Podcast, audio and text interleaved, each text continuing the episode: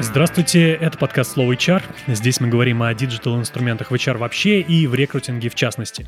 Меня зовут Павел Боревич, я основатель агентства «Градус», диджитал-маркетинг для HR-задач. И сегодня у меня в гостях Алина Штейнингер, DevRel Газпромбанка. Алина, привет. Да, всем привет. Я хочу у тебя сразу задать вопрос, который задаю вообще всем в своем подкасте. Как ты попала на свою текущую позицию, свой карьерный трек? Расскажи. Супер, это на самом деле очень интересный вопрос. Сама профессия DevRel, она достаточно молодая для российского рынка и российской сферы. У меня IT-образование, там, 10 лет, включая профильный лицей, но после университета я вообще работала в сфере образования, занималась управлением в департаменте профессионального образования своего региона. Вот. И, соответственно, за это время мои коммуникации как человека, который знает и IT-сферу как профессионал и умеет выстраивать большие сообщества, да, и работать непосредственно с внешними коммуникациями. Как так сошлось, что мне коллеги предложили рассмотреть место DevRel, я тогда вообще даже не знала, что значит эти 6 букв. И после этого, когда я их изучила, сделала тестовое задание, мне прямо это очень сильно откликнулось, потому что я поняла, что это та точка, которая позволит мне не просто расти, да, со стороны своих каких-то управленческих, менеджерских компетенций, а углубляться сразу в несколько сфер. И так получилось, что я прошла все испытания и из бюджетной сферы переросла, ушла в финтех и в IT. Вот такой вот у меня интересный кейс. Все благодаря там своим софтам и фундаментальному образованию.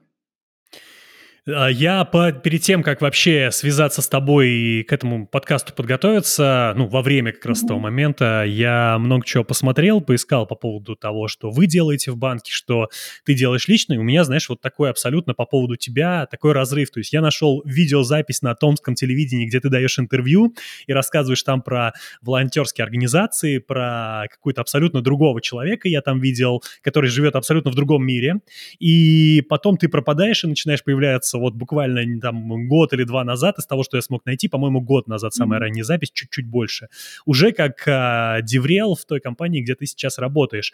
Расскажи, с чем это связано, с тем, что ты больше работаешь за кулисами, потому что я понимаю, что эти 5 лет ты не на печи лежала, или, ну вот, твоя функция, или это связано с тем, что ты как раз просто развивалась как человек, и сейчас в этой точке уже сама готова выступать публично. Просто почему вот так произошло? На самом деле, приятно, на самом деле, что ты заметила, посмотрела интервью. Да, я занималась одно время в Томской области. Я не понимаю, почему никто не готовится к интервью и подкастам.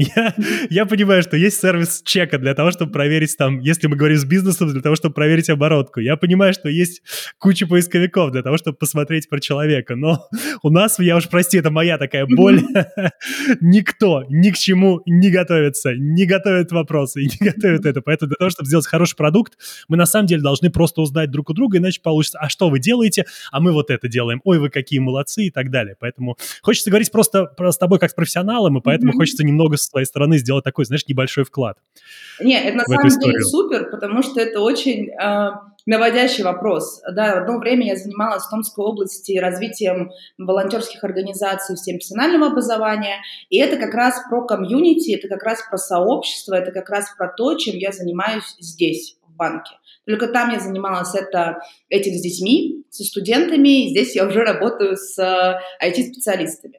Я не пропадала там на эти 5 лет, просто в какой-то момент я ушла на менеджерскую позицию, и в течение там следующих 4 лет я проработала непосредственно руководителем центра, да, и моя, скажем так, публичность, она ушла в поле образовательного, бюджетного, куда-то туда. И там мне на самом деле немного источников, а сейчас я выхожу в публичное поле, потому что на протяжении, как я уже отметила, что я новичок была в профессии, на протяжении полутора этих лет я копила в себе экспертизу и компетенцию, и после того, как я почувствовала, что на самом деле мне есть что рассказывать, нам есть что рассказывать, и мне хочется идентифицировать себя с этой сферой и делать ее лучше. То есть это мой такой посыл, он еще идет с общественной деятельности в университете, когда ты работаешь за какую-то идею, да, и тебе важно, чтобы та сфера, в которой ты занимаешься, она воспринималась серьезно, И люди знали, что это огромный, за этим стоит пласт работы. И так как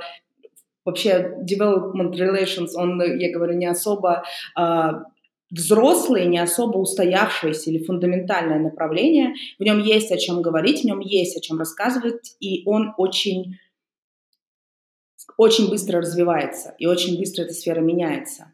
И только сейчас, на протяжении последних 1,5 лет, там формируется глобальное сообщество, и поэтому хочется сделать какой-то определенный вклад и помочь людям, потому что на эту профессию не учат, да, то есть ты, как и я, попадаешь туда, либо, может быть, у тебя есть более-менее классный опыт, и ты там уходишь из маркетинга куда-то еще. Есть много ребят, которые приходят и которые начинают себя искать там, и можно им просто рассказывать про классные эффективные инструменты и предостерегать их от тех ошибок или от тех сложностей, с которыми сталкивались мы в начале пути. Вот. Да, мы сегодня с тобой как раз именно о DevRel глобально и говорим, это основная тема нашего разговора, потому что в первую очередь я хочу, чтобы мы с тобой прояснили, что такое DevRel, не по определению, мы все умеем, даже если те, кто не знают вообще, что это такое, хотят для себя его открыть, читать Википедию, а скорее всего наши слушатели, те, кто будут слушать этот подкаст, они знают, что такое DevRel, и хочется посмотреть на него твоими глазами, увидеть там свои плюсы, свои особенности, какие-то то, что DevRel решить не может, очевидно, что есть зона ограничений любого инструмента.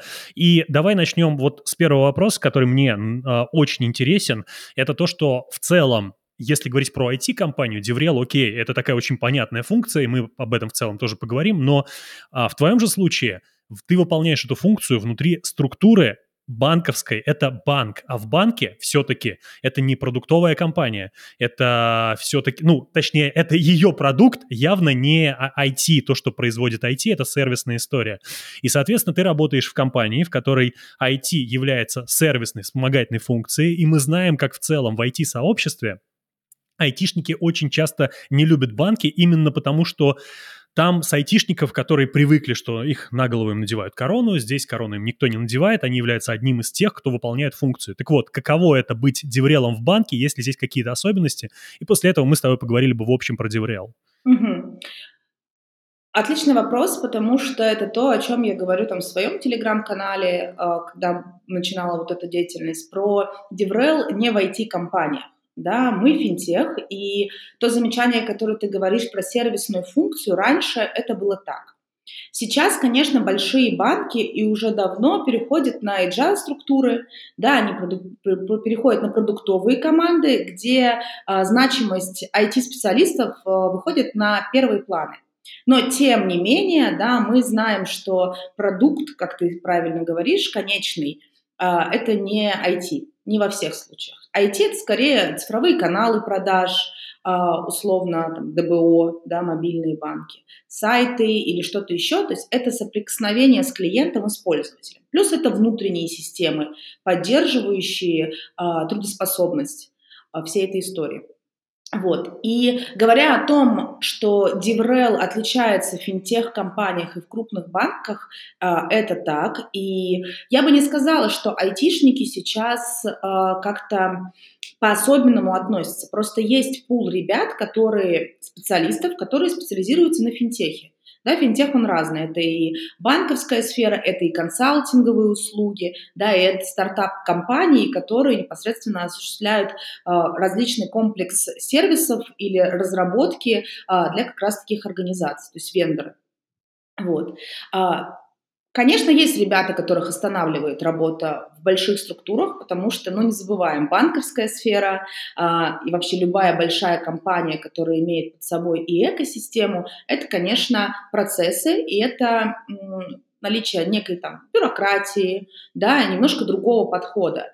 И по своим наблюдениям я могу сказать, ну, я соприкасаюсь с Яндексом там в том числе, конечно, есть отличия и в контингенте, и в подходах, да, потому что банк-структура большая, тут есть и уже давно устаканенные процессы, здесь есть и сложности, ну, с безопасностью данных, понятное дело, они намного серьезнее к этому относятся, но при этом есть движение перехода в agile-структуру, да, под те продуктовые правила, которые действуют на рынке, в том числе там, в стартап-компаниях или где-то еще. И это вот такая двойная История очень интересная, потому что в зависимости от того, в каком блоке ты работаешь в банке, айтишников очень много. Ну, то есть у нас это больше 5000 человек, и они распределены абсолютно под разным подразделением, решают абсолютно разные задачи.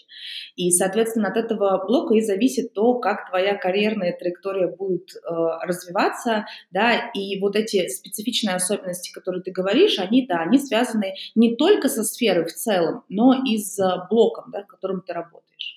Но в последнее время я не скажу, что наблюдается какое-то отторжение к этому. Я, конечно, не рекрутер, не HR, и такие данные давать не могу, но могу говорить из своего опыта общения с ребятами на конференциях, своего опыта работы с различными митапами, с различными событиями, да, где есть ребята. И финтех – одна из самых привлекательных на текущий момент сфер для специалистов IT. Ну, то есть ты считаешь, что произошло это изменение? Потому что несколько лет назад я слышал, вот знаешь, я прям эту фразу, она стала такой у них нарицательной в IT-сообществе именно, которые мне они говорили о том, что в банке IT как уборщица.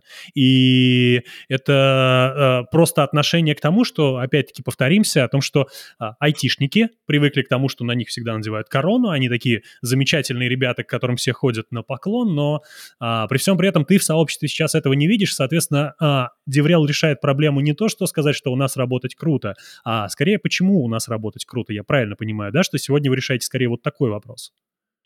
Да, отличное замечание, да. То есть сейчас я бы не сказала, что RT остается сервисом, но он остается базовым сервисом. И я бы, наверное, даже слово «сервис» здесь же преобразовала. Да, это такая же часть команды, продукта сейчас для банковской сферы. Вот. Угу. И мы решаем вопрос, конечно, мы не решаем вопрос показать, как классно работать в банке или как классно там, завлечение, да, мы стараемся наоборот, мы сконцентрированы на внутреннем клиенте, то есть на опыте наших разработчиков внутри нашей компании. И наша задача сделать их пребывание, сделать их жизненный цикл в компании наиболее комфортным, приятным и дать им, скажем так, дополнительную мотивацию оставаться с нами, исходя из укрепления там, своей внутренней экспертизы, да, возможностей общаться со своими единомышленниками, коллегами, ну и, конечно, там, продвигать свой личный бренд и бренд компании в том числе. Угу. Ну и тогда давай перейдем к основной теме, которую я хотел с тобой обсудить. Это в целом функция DevRel. Давай определим именно твоими словами, а не по определению из Википедии, что вообще может DevRel, чего от него ждать, какую функцию для бизнеса он выполняет. Я очень часто шучу, что DevRel – это многорукий бог Шива, потому что это настолько многогранная деятельность и многогранная компетентность, которая должна быть у DevRel, что ты делаешь одновременно несколько вещей и совмещаешь в себе одновременно несколько экспертиз. Я буду говорить про опыт, конечно, не IT-организаций, опыт финтеха, потому что в целом DevRel-функция в каждой компании представляется по-разному. Да? И в нашем таком классическом понимании, в нашей среде, DevRel – это человек, который занимается внутренним опытом, да, внутренним позитивным опытом айтишников компании. То есть это содействие формированию сообществ профильных по компетенции, то есть помогать ребятам объединяться в комьюнити, помогать им поддерживать их инициативы, драйвить митапы.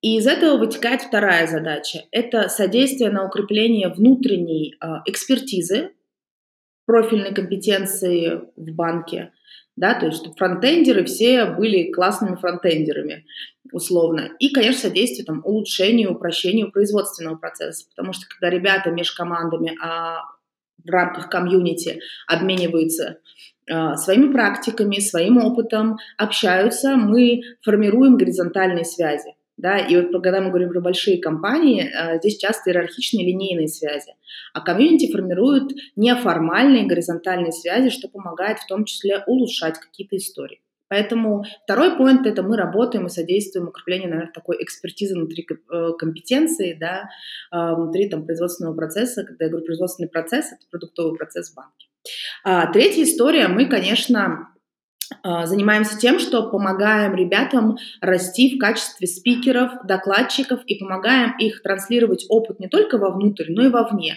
Упаковывать его, упаковывать кейсы, работать над личным брендом, выступать на больших конференциях, помогать им, не просто учить говорить, а помогать им избавляться от какого-то иногда синдрома самозванца и показывать свои лучшие практики вовне. Это, конечно, и содействует мотивации внутренней для ребят, и, конечно, для внешнего бренда компании это очень важно. Исходя из того, что делает DevRel, он выступает и как комьюнити-менеджером, пишет, начиная от того, что он пишет постики и делает рассылки в почте, заканчивая тем, что он драйвит разные большие инфраструктурные проекты для того, чтобы и сообщества жили, и поддерживалась эта экспертиза, чтобы люди сохраняли мотивацию быть в сообществах, потому что это достаточно такая специфичная вещь. И здесь мы делаем большие инфраструктурные проекты, занимаемся изменением процессов в банке. Допустим, одну геймификацию для сотрудников, айтишников запустить, это достаточно сложно, то есть ты проектируешь его с нуля. Готовим к выступлениям, участвуем на конференциях, готовим стенды, готовим митапы, общаемся с другими представителями рынка, приглашаем к себе, выявляем проблемы, которые есть внутри компетенции, допустим, фронтенда, я не фронтендер, я как часто говорю ребятам, я не разговариваю на эльфийском, но за эти 1,5 года я достаточно классно разбираюсь моя задача как DevRel — знать тренды основные и помогать ребятам это упаковывать, и это тоже достаточно сложно, поэтому DevRel часто концентрируются на нескольких компетенциях, с которыми они работают. То есть ты Java от JavaScript отличишь, да? Конечно, да. Я знаю такие слова, как inner-source, монолит, микрофронтенд и все, что, наверное, не думала, что когда-то в жизни мне особо пригодится, но сейчас важный элемент моей работы.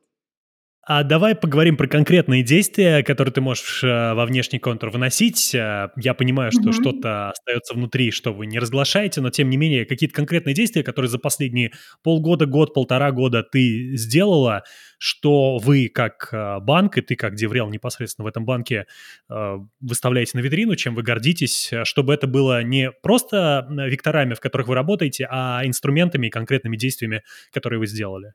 Да, мы на самом деле, у нас, опять же, довольно специфичный DevRel, я бы сказала, потому что DevRel-функция, мы можем говорить можно нанять DevRel, и он будет делать все, что я перечислила, и это будет работать до поры до времени, но насколько DevRel и сама функция будет развиваться, зависит от культуры компании, от ее зрелости, то есть готовы ли люди делиться опытом, быть открытыми, готовы ли люди поставлять контент? Вообще хотят ли они друг с другом общаться? Есть ли у них базовое доверие и безопасность компании? Это все влияет на успешность развития сообществ и их сохранения.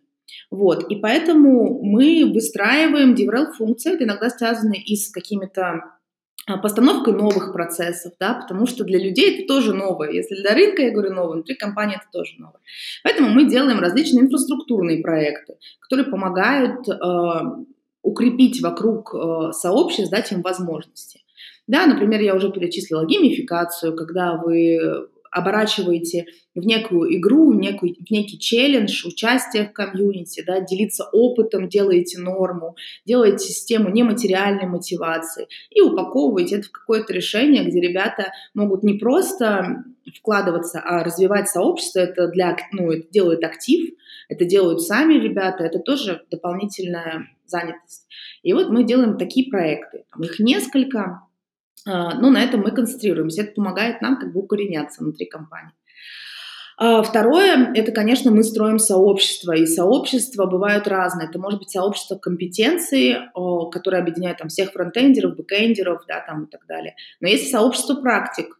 И непосредственно, допустим, у нас есть роботизация. Каждый сотрудник может написать себе маленького робота, запрограммировать его и упростить себе какие-то задачи, автоматизировать. Допустим, робот бегает по таблицам и после этого отправляет какое-то письмо автоматически. Это практика, которая распространяется на любого сотрудника, который хочет этим заниматься. Мы развиваем и такие сообщества. И это наша такая базовая история. Ну и третье, там мы, наверное, очень сильно вкладываемся в развитие нашего спикерского опыта. Да, мы проводим школы спикеров локальные, да, и еще одна история – это то, что мы считаем, что профессиональные сообщества технологические должны строиться профессионалами. И для того, чтобы повышать эту оборотку и вовлеченность, мы работаем над тем, чтобы наш актив, ядро сообщества, как мы называем, это 5-6 ребят, мы обучаем их комьюнити-менеджменту. То есть это такая тоже важная история, чтобы они могли не только понимали, что мы собрались в чатике, пообщались, да, потом разошлись, а чтобы они понимали, как вообще сообщество развивается, что это такое, почему оно не будет жить без внутреннего драйва, почему оно не будет жить под каким-то цензурой или контролем, да, как выстраивать, какие ритуалы должны быть у сообщества. В это тоже мы очень много вкладываемся. Это тоже там специфичные упаковочные проекты. Вот, наверное, как-то так. Я надеюсь, что я более-менее конкретно ответила. Вот. Ну, смотри, я сейчас хочу тебе задать вопрос по поводу однозначно сообществ внутри, потому что я услышал, что вы делаете их на уровне компетенции и на уровне условно задач. Я немного упрощу, но тем не менее. Не сложно ли тогда всем этим управлять? Потому что я понимаю, что есть фронты, есть бэки, есть наверняка еще кто-то, кто работает с бигдатой или рядом с этим. И, соответственно, таких компетенций могут быть, десятки, возможно. И если мы создаем, условно, десятки каких-то коммуникационных платформ, начиная от чатиков, или каких-то групп, как вы это организовываете, то это очень сложно модерируемая вещь. Нет ли в этом какого-то такого самоуправляющей системы, которой DevRel не может руководить, когда там все между собой общаются, а работать-то когда, собственно говоря? Отличный вопрос, на самом деле. Я сегодня все вопросы отмечаю как отличные. Спасибо. Нет, они просто бьют прям в такие... важные вещи, на которых, наверное, нету определенного конкретного фундаментального ответа. У сообщества есть такое понятие, как саморегуляция. Сообщество – это в первую очередь про людей, и, соответственно, если люди не будут вкладываться, не чувствовать свою причастность, не будут идентифицировать себя с сообществом, оно не будет жить. Сколько ты не пости, сколько ты митапов и проектов не делай, это не будет развиваться и не будет приносить те плоды, которые хотят, допустим, актив для себя так видят. Нет, то есть люди должны себя идентифицировать с сообществом. И в этом ключе саморегуляция, она заключается в том, что сообщество внутри сам выстраивает свои правила коммуникации, свои правила общения и свои темы, на которые они общаются. То есть люди профессионального сообщества, ребят, как могут обсуждать, какие библиотеки они заносят в контур, там, банк условно, до того, какие фильмы там они посмотрели. К вопросу о том, когда работать. Если говорить, когда работать айтишником, то здесь нечасто стоит вопрос о линейных участниках сообществ, того, что там у нас нет времени заниматься нашей профессиональной основной деятельностью. Скорее вопрос стоит у актива, да, что бывает, что этот вклад начинает влиять на деятельность. И вот в этом самом мы как-то какие-то решения упаковываем это. Вот. А если говорить про деврелов, да, это сложно управляемая история, потому что мы управляем мнениями, нам бы хотелось верить в то, что мы управляем мнением и массами, но, конечно, нет. Наша задача – это направлять. Наша задача – это одно большое слово – содействовать. Содействовать, чтобы появлялась инфраструктура удобная для сообщества. Содействовать драйверу тем, содействовать развитию сотрудников. Вот. И часто... ведя 4 разных, я веду 4 разных профильных компетенции, у меня продукты, бизнес-аналитики, фронтендеры и мобильная разработка, да, очень сложно перемещаться между тегами, следить за всеми трендами, следить за всеми обсуждениями и какими-то такими историями. Плюс инфраструктурные проекты есть, плюс подготовка к митапам. Но здесь это уже условный уровень профессионализма. DevRel должен уметь это делать. DevRel должен уметь отрабатывать возражения, работать с ребятами, которые несут негатив, при этом не создавая ситуации, что они там внезапно... какие-то там белые вороны, условно, да, если человек выражает другое мнение. DevRel должен объединять людей вокруг идеи. И это не очень осязаемая, но это очень теневая работа. И она включает в себя очень много психологической, наверное, нагрузки в том числе. Вот. И твоя работа — это Правда, наша работа – это много общаться, говорить, да, и управлять этой коммуникацией. Управлять не только своей коммуникацией, но и коммуникацией внутри сообщества, да, и учить других коммуницировать, складно рассказывать про свой опыт. Вот, я надеюсь, что я уловила вопрос. Если нет, то можно задать...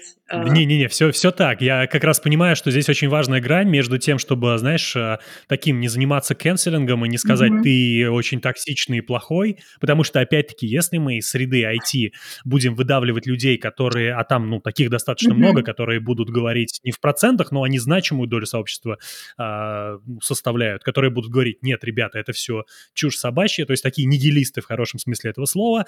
Если мы их будем давить и пытаться создавать белое пушистое сообщество, то мы создадим такую какую-то желеобразную массу, которая будет очень слабо себя идентифицировать с профессионалами. То есть это будут люди, которые хотят понравиться, говорить очевидные какие-то приятные вещи. Возможно, в сейлзах это было бы уместно бы, в некоторых структурах коммерческих, где это, может быть, не повлияло бы на эффективность. Но в IT-сообществе это точно убьет всю жизнь, поэтому здесь такая очень важная вещь. Про инструменты не могу тебя не спросить, потому что я вокруг этого всегда кручусь, именно цифровые. Какие инструменты для вот этих всех коммуникаций используете? Это как в некоторых структурах Яндекса, как мы говорили, абсолютно обычные вещи, такие как телеграм-каналы закрытые, которые, ну, деврелы, либо те, кто выполняет эти функции, модерируют. Там нету сторонних людей, там только те, кто внутри компании. Либо это какие-то внутрикорпоративные порталы, какие-то еще механизмы. То есть как инструментально вы это все реализуете? Все то, что ты сказала про сообщество внутри, про вот эти все внутренние коммуникации.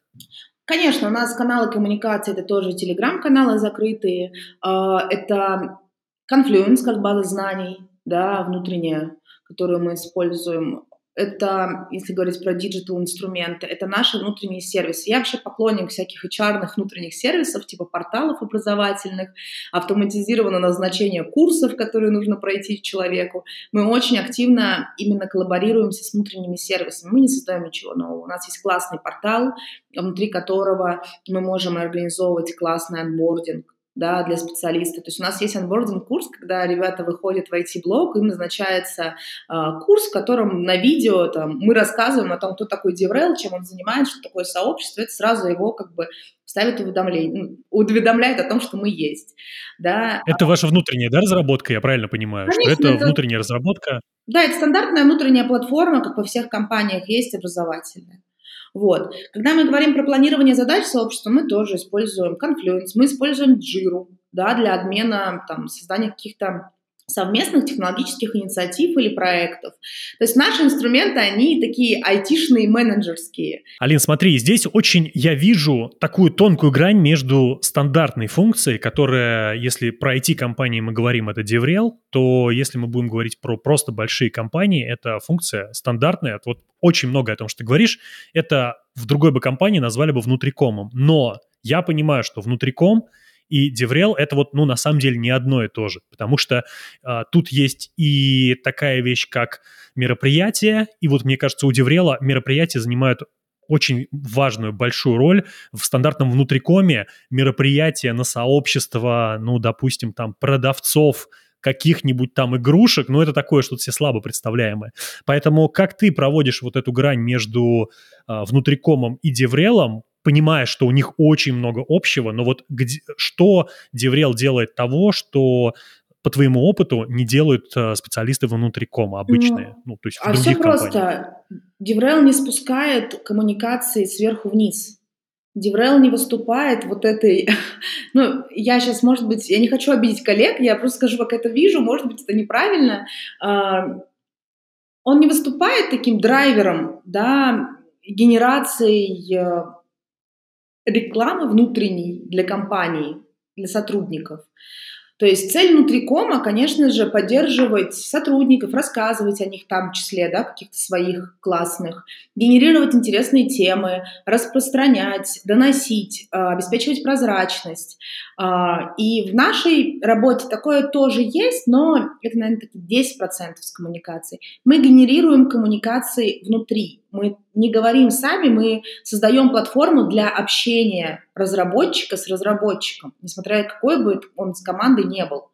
И в этом, наверное, важное отличие. Понятно, что мы работаем только с технологическими темами, да, и мы являемся проводником, благодаря которому разработчики встречаются и не только внутри компаний друг с другом, и не только между разными компетенциями внутри компании, но и с внешним миром, да, чтобы понимать, куда нам идти, какие тренды вести. И здесь в этом большое различие. И почему, как ты правильно отметила, организация мероприятий – это наша такая большая задача. Я бы не сказала, что мы организуем прям супер какие-то мероприятия, да, там, как это делают часто, там, маркетинг, пиар и все в этом роде. Мы организуем митапы. И почему как бы так в нашей сфере это называется митапами, наш основной такой инструмент. Это митинг, это встреча, на которой мы можем в более-менее неформальной обстановке поделиться и рассказать, как на любой, ну, как на любом совещании, вот что ты делаешь, да? Человек рассказывает о своем проекте, о своем компетенции. Вот. И это тоже такая платформа, как открытый микрофон для высказывания. Понятно, что он не совсем открытый, но к нему, как понятно, готовится, но это есть. И мы работаем именно с технологическими темами, и мы выясняем, что нужно, да, там, нашим разработчикам, да, и что может рассказать. И мы это соединяем. И говоря о том, что мы там перед этим с тобой тоже говорили, о том, что ты прав, сообщество не должно быть вылизанным, оно не должно быть таким идеальным, бабочки-единороги здесь не летают. Сообщество, в первую очередь, отчасти в компаниях, оно направлено, как я уже говорила, на укрепление внутренней экспертизы. И часто там это поднимаются какие-то боли. Да, ребята говорят: о, мы здесь можем помочь, или у нас есть АЭС для этого, или у нас есть свое решение, которым мы можем поделиться, да. Это вообще представление отчасти интересов IT-функции в такой большой структуре.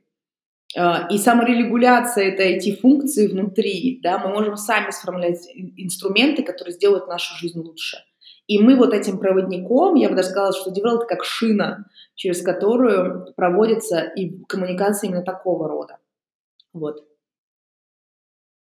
Ты уже говорила, и мне кажется, что вот это твои слова, мне кажется, они очень точно описывают, что это скорее поддерживающая функция, а во внутрикоме действительно это скорее инициативная функция, то есть внутриком инициирует коммуникации.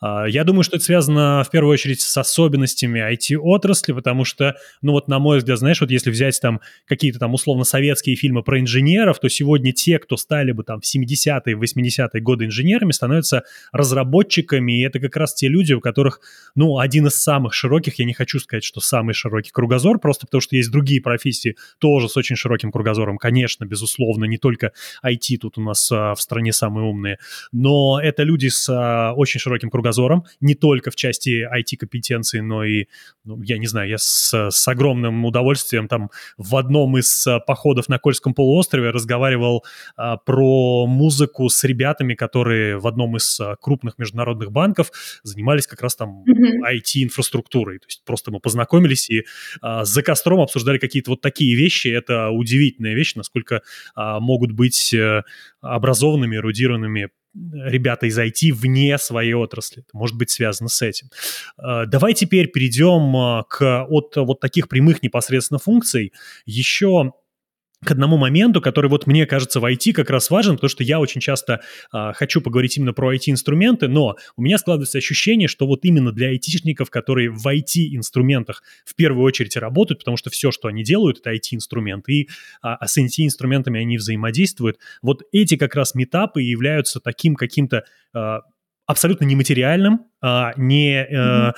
IT, не диджитал, каким-то инструментом, который и компенсирует, возможно, то, что они так много работают с IT. То есть вот этот момент, мне кажется, очень сильно как раз из другой оперы. Вот про это противоречие я хочу с тобой поговорить. То есть у нас, казалось бы, есть главный публичный инструмент, я понимаю, что он не единственный, именно вот пиара IT-сообщества, того, что у нас действительно работают крутые специалисты в нашем банке, мы используем вот такие технологии, приходите к нам, но мы об этом говорим не на условном гитхабе, я так утрированно, да, на какой-то платформе, а мы идем на митап, просто вживую рассказываем, вживую показываем своего спеца, не тебя, потому что ты остаешься за кадром на этих митапах, а вживую показываем спеца.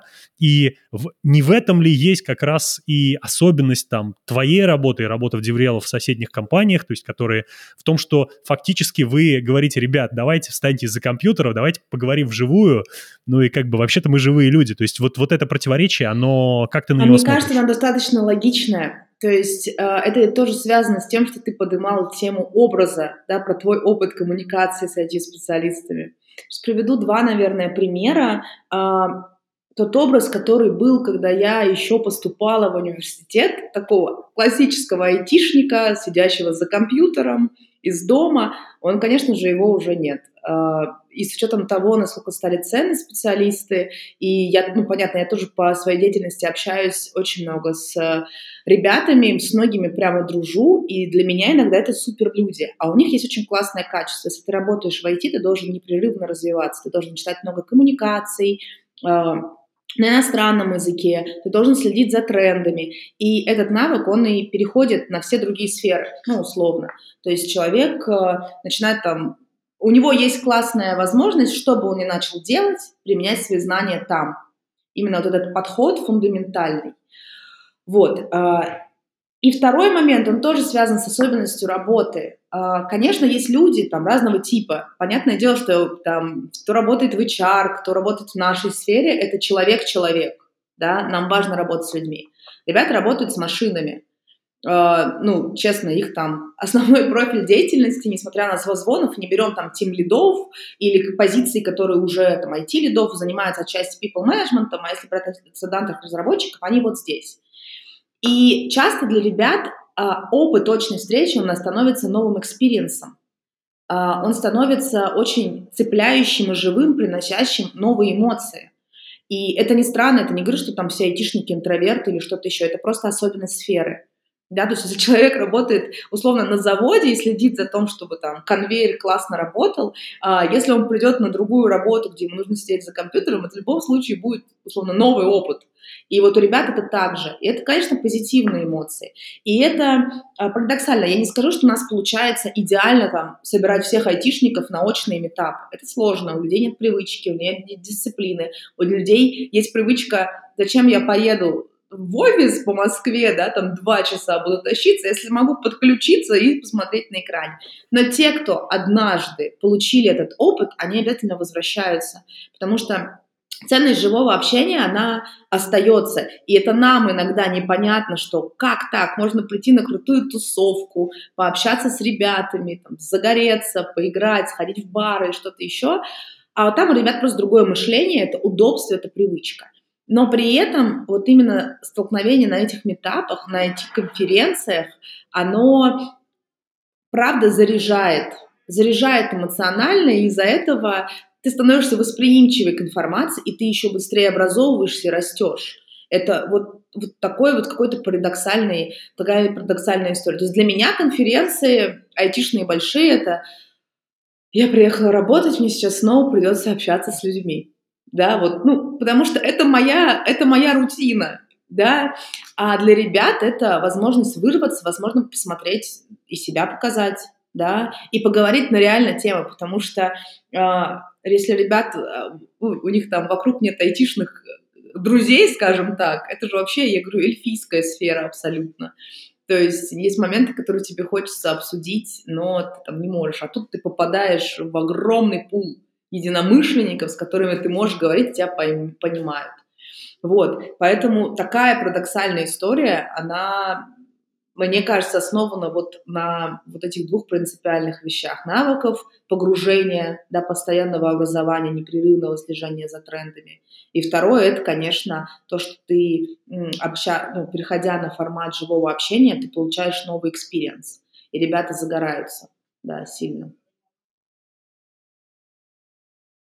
Давай поговорим немного про будущее, потому что то, что есть сейчас, мы прекрасно понимаем. IT у нас сегодня – это та отрасль, в которую все хотят попасть. Там, безусловно, однозначно рынок не то, что кандидата. Там уже рынок, пожалуйста, господи, приди к нам работать, потому что в действительности, если мы не говорим про какие-то топовые позиции, там, к счастью, с балансом все хорошо, руководителей компетентных достаточно много, то если мы говорим про линейных исполнителей, то это вот история однозначно сегодня высочайшей конкуренции за кандидата, в том числе и для чего и существуют деврелы, как те люди, которые помогают бизнесу решать эту функцию. Но есть мнение, и я хочу его с тобой обсудить, что в целом мы идем к тому, что компетенция специалистов будет все-таки снижаться, требования к ней, не сама компетенция, а требования, что бизнесу будет, нужен не такой компетентный специалист. Мы видим, как зеро-код развивается в целом в IT, мы видим, как пытаются каким-то образом условно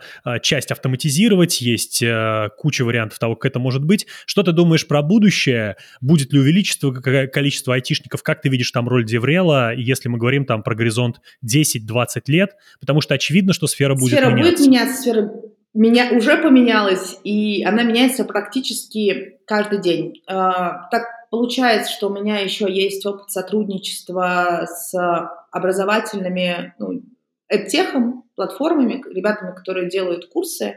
И внутри, конечно, сейчас наблюдается огромный спад спроса на онлайн-курсы по программированию. То есть волна была там 2020-2022, и сейчас это очень сильно падает. Это не секрет, это все открытые данные, это можно посмотреть. И, соответственно, мы входим в такой парадокс, что в стране нужны IT-специалисты. И несмотря на все тенденции с лоу-кодом, несмотря на все тенденции с внутренними open-source решениями, там, open-API и всего-всего-всего, мы все равно говорим про замкнутые системы и продукты. Да? То есть в России всегда было, всегда будет, я в это свято верю, очень сильно IT. И, конечно, на поддержку этого нужны классные специалисты. Многие ребята из IT сейчас предпочитают международные компании по тем или иным причинам, и мы наблюдали там отток специалистов. Я, наверное, сейчас как HR и рекрутер не скажу, но я могу, если говорить про будущее, сказать так, что мне кажется, что достаточно волнообразная история, и рынок будет по-разному реагировать. Когда-то люди будут больше интересоваться, когда-то меньше. Понятное дело, что сейчас количество сотрудников, вообще соискателей, их очень много, после онлайн-курсов особенно. Да? Но качественных специалистов, как и в любой сфере, достаточно мало. И конкуренция за них достаточно большая. В любых компаниях, финтех, не финтех. И понятное дело, что мы... формирую внутреннее сообщество, внутренний опыт, мы очень, я не берусь за эту метрику и говорю, что мы прям содействуем удержанию сотрудников. Нет, мы просто делаем их опыт пребывания здесь приятнее, даем им возможность находить какие-то доп. Ценности для себя в компании. Я думаю, что на самом деле, если говорить про следующие 10 лет, конечно, много идет на автоматизацию, конечно, там искусственный интеллект, как бы сейчас пошло, наверное, сейчас не звучало об этом говорить, и не очень уместно, но он имеет место быть в том плане, что это очень сильные клевые системы, которые будут автоматизироваться и прикручиваться. Но классные специалисты с классными решениями, они будут оставаться. Я не думаю, что с этой сферы произойдет что-то такое глобально там невероятное. Касательно DevRel-функции, мне сказать, наверное, сложно, пока будут существовать айтишники внутри компаний, пока будет ситуация конкуренции рынка, DevRel, он будет. Он будет нужен, и он сейчас... Многие компании только начинают понимать вообще необходимость этой ценности, что... IT – это огромная сфера, и айтишники часто разговаривают на другом языке. И айтишникам часто не заходят коммуникации, подходы, которые работают на ребят, которые работают в менеджерских функциях или чем-то еще. Соответственно, пока это будет потребность, DevRel будет существовать. А если говорить, куда он трансформируется, мне кажется, что внутренние сообщества, и межкомпанческие, межотраслевые сообщества, да, там условно городские, всероссийские сообщества, они будут только расширяться, да, наплодится очень много внутренних локальных метапов и сообществ, и, ну, понятное дело, когда много, становится не всегда качественно, да, то есть... Я думаю, что сейчас нас ждет какой-то через пару-тройку лет прям пик деврельский, когда все будут выходить, готовить спикеров, идти, но из-за этого, из-за огромного количества качества каких-то внутренних, внешних больших конференций, выступлений, оно будет повышаться, да, потому что сейчас... Много метапов туда, можно отправлять ребят, да, но скорее все-таки open. Приходите к нам, расскажите, нам сейчас вот важно, да, чтобы к нам пришли, рассказали. А мне кажется, требования будут дальше повышаться, что будет повышать значимость DevRel, значимость подготовки специалистов и в таком ключе. Вот. Слушай, ну здесь все по Гегелю, количество придет в качество, я абсолютно уверен, то есть мне кажется, что действительно функцию DevRel, и если какой-то бизнес не до конца понимает, что, наверное, нужно для IT-сообществ выделить там условно небольшой бизнес-юнит, потому что если в некоторых компаниях там HR-брендом занимаются, в компаниях там с численностью 100 тысяч человек, HR-брендом занимаются там команды из 7-10 людей, то уж 2-3 человека функции DevRel на огромное IT-сообщество, там, тысячи сотрудников, очевидно, имеет смысл выделить просто для того, чтобы, действительно понимать, условно, как это можно поддерживать, вот это хорошее слово, которое ты сегодня прям очень четко одним словом описала, собственную функцию, и, с другой стороны, каким образом транслировать во внешний контур те сильные стороны, которые зачастую в крупной IT-компании, фактически, кое вы являетесь с таким количеством специалистов, есть, но если это не поддержать, никто во внешнем контуре не узнает, что вы делаете, потому что мы знаем, что стандартный среднестатистический IT-специалист, конечно же, будет говорить, что у меня нет времени, мне там вообще-то работать, а мне тут еще готовиться к конференции. Господи, отстаньте вы все от меня. То есть это стандартное поведение, и нужно вовремя по голове погладить, сказать, у тебя все получится, ты поделишься этим опытом и так далее. Но я думаю, там у вас точно есть свои хорошие эффективные инструменты для этого. У меня к тебе, на самом деле, последний вопрос, который я хочу обсудить, это новость. Я люблю обсуждать новости, и это очень такая, знаешь, я выбираю самые странные новости, и сегодня мне попался «Коммерсант». «Сотрудники выбрали бенефиты» называется новость, я хочу, чтобы ты ее прокомментировала, потому что она очень интересная. Там некий Кирилл Деденок говорит следующее, очень интересное, на мой взгляд, замечание. Молодое поколение не очень хочет расти вертикально, им интересно развиваться горизонтально, год поработать в одной сфере, потом в другой, а одновременно с этим проходить разные курсы. Ну, главное, собственно говоря, не расти вверх, а расти вот так. Ты как человек, который общается с IT-специалистами, ты видишь похожий тренд или быстрее, выше, сильнее все-таки сохраняется? Потому что это такое, ну, достаточно полярное заявление, что никто сегодня не хочет быть руководителем, все хотят life balance. Как вот ты сегодня это видишь? Я вообще не очень люблю вот эти все, ну, как бы одну гребенку, условно, зумеры такие, бумеры вот такие, миллениалы вообще все создали, что только можно было. Это все очень персонально, конечно, есть общие тенденции. Ну, давайте возьмем IT-сферу, да, в ней есть куда расти и углубляться внутрь экспертизы, но часть ребят не хочет расти в тимлида. У IT-сферы это одна из первых сфер, в которой вообще появилась линейка Jun, Middle, Senior, которая сейчас, кстати, распространяется много на кого. И это очень крутая история. И то есть понятно, что им не нужно не обязательно расти вверх, как там, в менеджерской, специалисткой, там, да, вот этой всей истории. И укрепляться здесь. Не все ребята готовы и, ну, условно имеют там компетенции, запал софтов такого достаточного количества, чтобы расти в тимлида.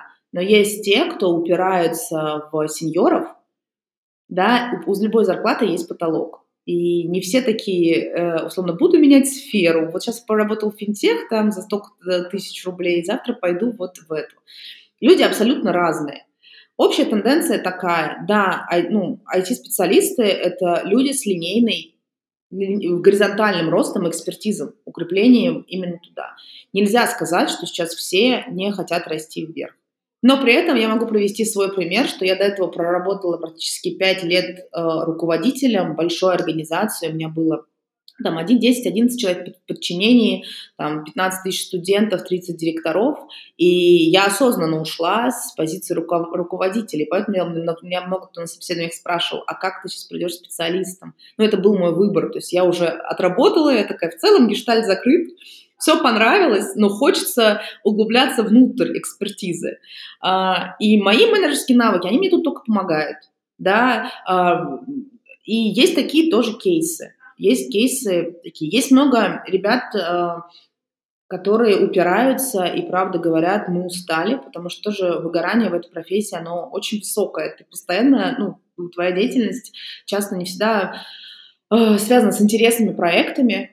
Не всегда у тебя получается выстраивать командные взаимоотношения, это тоже дается тяжело многим, потому что, опять же, экспертиза не в этом.